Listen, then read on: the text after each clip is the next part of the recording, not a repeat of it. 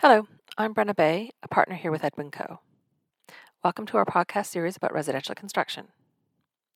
In these podcasts, we discuss matters which arise on residential construction projects. Numerous of the topics discussed in these podcasts are also covered in our guide entitled What to Know Before You Start Digging a Hole, which can be found on our website. I would highlight that the information within these podcasts is general guidance only and may not necessarily apply to your particular situation since every construction project is different. Therefore, I strongly recommend that you seek professional advice before you undertake any sort of construction project or sign any appointments or contracts. In our previous podcasts, we've discussed topics including forms of appointment and contract, collateral warranties, and the insurance required when undertaking your residential construction projects. In this podcast, I want to discuss exactly when it is during your project that you should engage a construction lawyer. So, you've decided you want to build your dream home. You have, of course, undertaken lots of research, engaged an architect to help with the designs, and sought planning permission. Either the architect, or maybe a friend, has recommended a builder, or you have hired a quantity surveyor to help undertake a tendering process in order to select a contractor. The contractor has given you a price, and you are ready to let the wrecking ball swing. Now is the time to find a lawyer, right? Often parties leave the legal stuff as long as possible, as everyone is keen to start on site, and, well, let's face it, most people see lawyers as an unnecessary expense. However, by engaging a solicitor at the outset of your project, more often than not, you actually save both time and money, since, just like all of the other construction professionals, a construction lawyer has specialist knowledge which informs the project. Let me give you some examples of the types of matters which are often overlooked until a lawyer gets involved. A very important and key issue that I've come across on a few projects now is that clients are not being advised about the need for a latent defects policy, otherwise known as a new build warranty. As we learnt in podcast 6, to be mortgageable, a newly built home requires latent defects insurance. Without a latent defects policy, your new property is likely unsellable for 10 years following completion.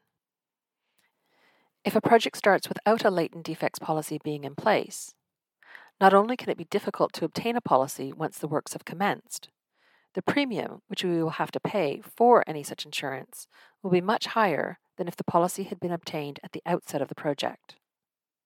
Another matter which must be discussed from the outset is liability for design risk. Residential employers often do not have a full design team.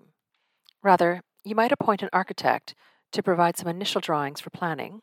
However, you are relying on the contractor to fully design and build your new home. In such situations, and especially if you have a funder, it is typically desirable for the contractor to accept sole design responsibility and liability. However, to do so, the contractor must be aware of this requirement from the outset as the contractor needs to review the documentation, understand the risk, and price for it. With these and various other matters, the issue is that the allocation for risks is not discussed at the outset of the project. Rather, at tender stage, it is stipulated that an industry standard form of contract, such as a JCT design and build, will be used. The contractor prices for the works based on an unamended JCT, and the client is provided with what it believes to be a fixed priced contract. Since the parties are all keen for the works to commence, the contractor starts on site under a letter of intent drafted either by a member of the professional team or the contractor. It is only after this point that a solicitor is engaged, who then highlights various matters, such as the fact that the costs for the works are not fixed and that there are numerous risks which the parties need to discuss. Not only do the contract negotiations then become quite protracted, the client's negotiating position is deteriorated because the contractor is already on site. At this point, I want to be very clear on something. Contractors should be properly compensated for the works which they undertake and the risks they accept. The challenge is that most residential construction projects are undertaken by clients who are building a home for the very first time. Even if you undertake lots of research, there will still be various matters of which you will be unaware and questions which you will simply not know to ask. That is why it's important to engage a construction solicitor from the outset of your project. Initially, your solicitor should give you advice about matters to be considered, for example, latent defects insurance, and information which needs to be obtained from or provided to the contractor. It is highly recommended that a draft of the contract with the appropriate amendments is provided at tender stage so that you can understand the costs associated with the contractor accepting various risks in order that you can decide how to proceed. For example, if at tender stage you indicate that you want the contractor to accept the risk for ground conditions, the contractor will price for this, and then you can decide if the amount quoted is acceptable or if you would prefer to accept the cost in the event that a risk arises. Finally, if you decide that you just can't wait and that you want to allow some works to commence under a letter of intent, it is strongly recommended that you seek legal advice, as there are various implications both of letters of intent and of allowing a contractor to commence works before a written contract is in place. So, in this podcast, we've discussed why you should instruct a construction lawyer from the outset of your residential construction project.